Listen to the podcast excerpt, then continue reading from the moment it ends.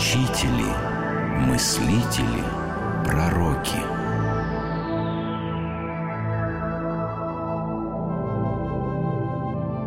Бенедетто Кроче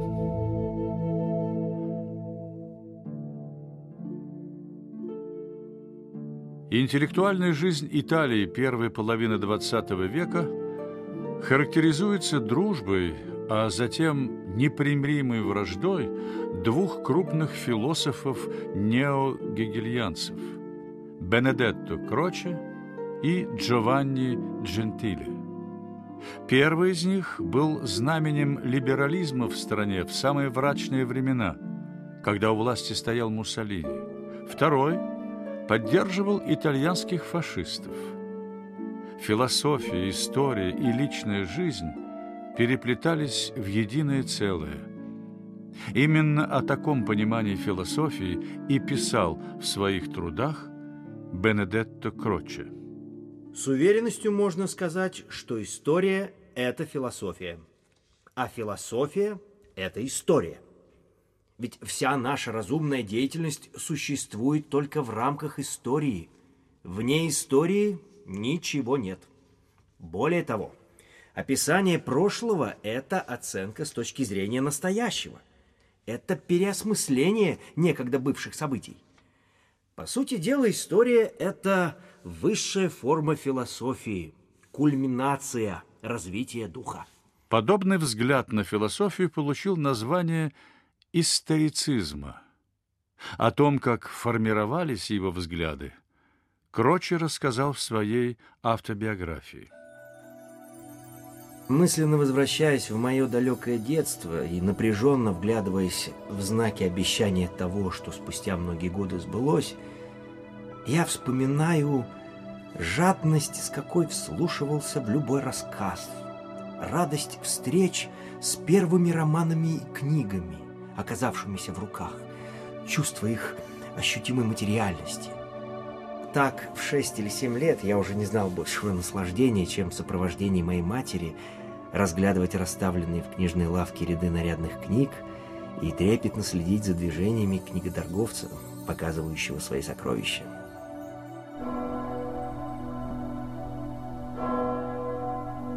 В детстве Бенедетто был религиозен.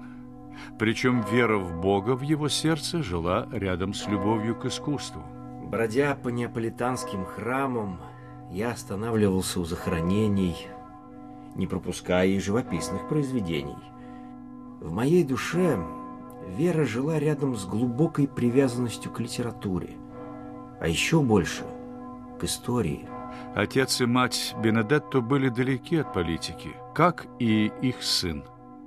Трагический случай изменил все. Внезапный переворот и жестокое опустошение принес в мою семью 1883 год.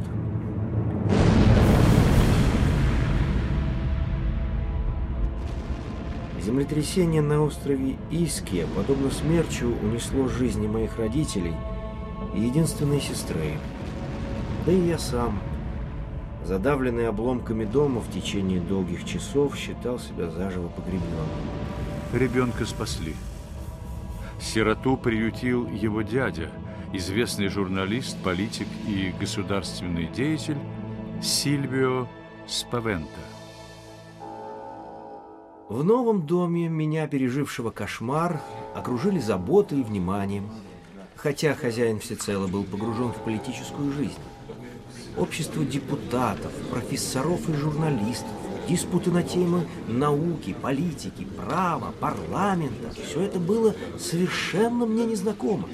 Поначалу я чувствовал себя почти как во сне. Позже Бенедетто освоился в новом для него мире. После разочарования обучением в университете он занялся самообразованием. Увлекся историей, а затем и философией начал издавать журнал «Критика», который стал главным органом либеральной интеллигенции Италии. В это же время он познакомился с профессором Римского университета Джованни Джентиле. Поскольку оба философа были последователями Гегеля, У них нашлось много общих тем для обсуждения. Знаешь, Джованни, я часто задаю себе вопрос, можно ли давать читать философские труды Гегеля неподготовленным людям? Ведь все написанное этим великим немцем будет им совершенно чуждо. Это почему же? Потому что слова Гегеля будут направлены в пустоту. В лучшем случае читатель станет принимать на веру то, что в нем самом не находит отклика. Нужно стать философом, чтобы понимать то, что написано Гегелем. Думаю, что ты говоришь на основе личного опыта. К сказанному тобой добавлю, что в зависимости от личного опыта философа из трудов Гегеля могут быть сделаны разные выводы. Ну, вот я, например, я считаю, что идеи Гегеля нужно актуализировать, спустить их на землю и реализовать на деле, а не витать в облаках. Нужно сделать идеализм рабочим инструментом в преобразовании жизни. Философия Джентили получила название актуального идеализма. Позже Крочи написал «Между мной и Джентили начался период плодотворного взаимообмена, какими бы ни были разными наши взгляды. Друзья стали врагами после того, как в 1922 году премьер-министром Италии стал Муссолини. Джентили горячо приветствовал приход к власти, как он называл, новой силы. Хотя он не вступал в партию, созданную Дучи, он был обласкан Муссолини. Получил пост сенатора и министра общественного образования. В 1925 году, желая привлечь интеллигенцию на сторону новой власти, Джентили объявляет о создании Конгресса во имя фашистской культуры. Эта инициатива бывшего друга вызывает гневный протест Бенедетто Крочи. Он издает манифест итальянских интеллектуалов-антифашистов, под которым ставят подписи многие деятели культуры. Фашисты грубы и невежественны. Но это пустяки в сравнении с тем, что они заявляют о создании новой религии.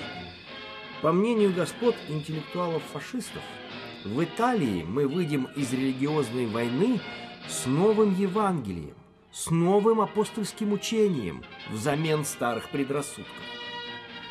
Надо сразу же заявить, что это их учение, путанное и непонятное, берет на вооружение ненависть и злобную ярость. В этом и есть их вера. Прикрывать именем религии низменные чувства подозрительности и вражды стало настолько обыденным, что даже студенты растеряли веками обитавшее в университетах братское единение и доверчивость. Все против всех ради самого упрямства – это уже не просто злая шутка.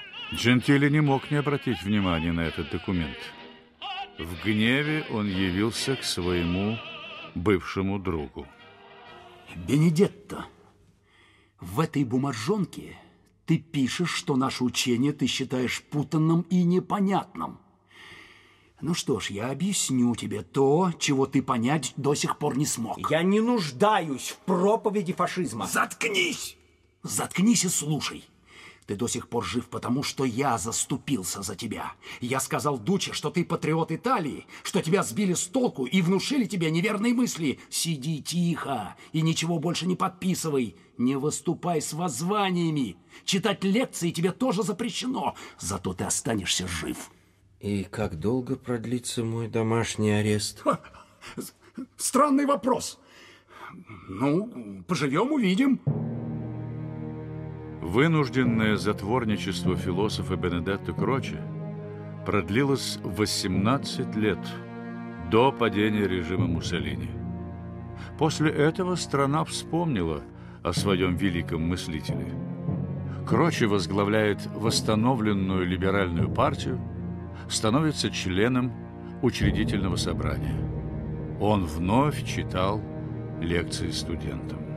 Мы получили тяжелый урок, и теперь, когда власти фашистов пришел конец, мы должны проанализировать, что же произошло чтобы не повторять страшных ошибок впредь. Что сделали интеллектуалы на службе Муссолини? В ответ ему задали вопрос. Не был ли главный идеолог итальянского фашизма Джованни Джентиле его лучшим другом? Знаете, очень часто человек ставит перед собой недостижимые цели, а достигает тех, которых не ставил. Он верил в то, что авторитет личности вождя или того, кто себя считает таковым, может подменить собой мысль человечества. За свои заблуждения он был жестоко наказан. Бойцы сопротивления встретили его на улице во Флоренции и спросили, «Вы профессор?» «Да», — ответил мой друг, хотя мог бы и промолчать. И был тут же изрешечен пулями. Он получил по заслугам. В истории культуры и науки часто случается, что приговор вынесен и единодушно одобрен. Из него сделаны практические выводы, а ясного сознания причин этот приговор породивших и всего мыслительного процесса, который к нему привел, как не было, так и нет. Но вернемся к нашей лекции. Куда важнее, чем карать кого-то, понять, чем опасен фашизм для нас, итальянской интеллигенции.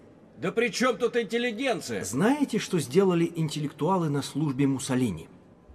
И что? Они будто взяли один большой котел, куда свалили литературу, науку и перемешали их с политикой до такой степени, что уже нельзя было сказать, где начинается одно и кончается другое. Они перевернули все понятия вверх дном до их полной неразличимости. Вы можете спросить, а зачем они это сделали? И зачем они это сделали? Вы спросили, и я вам отвечу. Затем, чтобы дать теоретическую базу самым бесстыдным формам насилия. Залить кровью страну и утвердить на руинах государственности свою преступную власть, лишив народ даже воспоминаний о свободе. Такова суть фашизма – любой окраски. Между тем годы брали свое, сил оставалось все меньше. Именно к этому времени относятся воспоминания о Кроче, сделанные немецким философом Артуром Хюбшером. Малорослый, сгорбленный человек с мощным черепом. Глаза были уже испорчены чрезмерным чтением, узкие нервные руки непрерывно двигались. Иногда он, накинув клетчатый плед на плечи, доставал книгу с одной из полок, а в его библиотеке насчитывалось 60 тысяч томов. Это давало повод каждому, мимо кого он проходил, задать вопрос, относящийся к своей работе. Он отвечал кратко, но всегда у него находились нужные библиографические указания, забавный анекдот – или полемическая сентенция. В 1947 году Кроче отходит от политики. Он основывает Институт исторических исследований в своем доме в Неаполе. В 1949 году Кроче разбил церебральный паралич, и он больше не выходил из дома, в то же время продолжая активно работать. Смерть застала его в кресле в кабинете библиотеки 20 ноября 1952 года.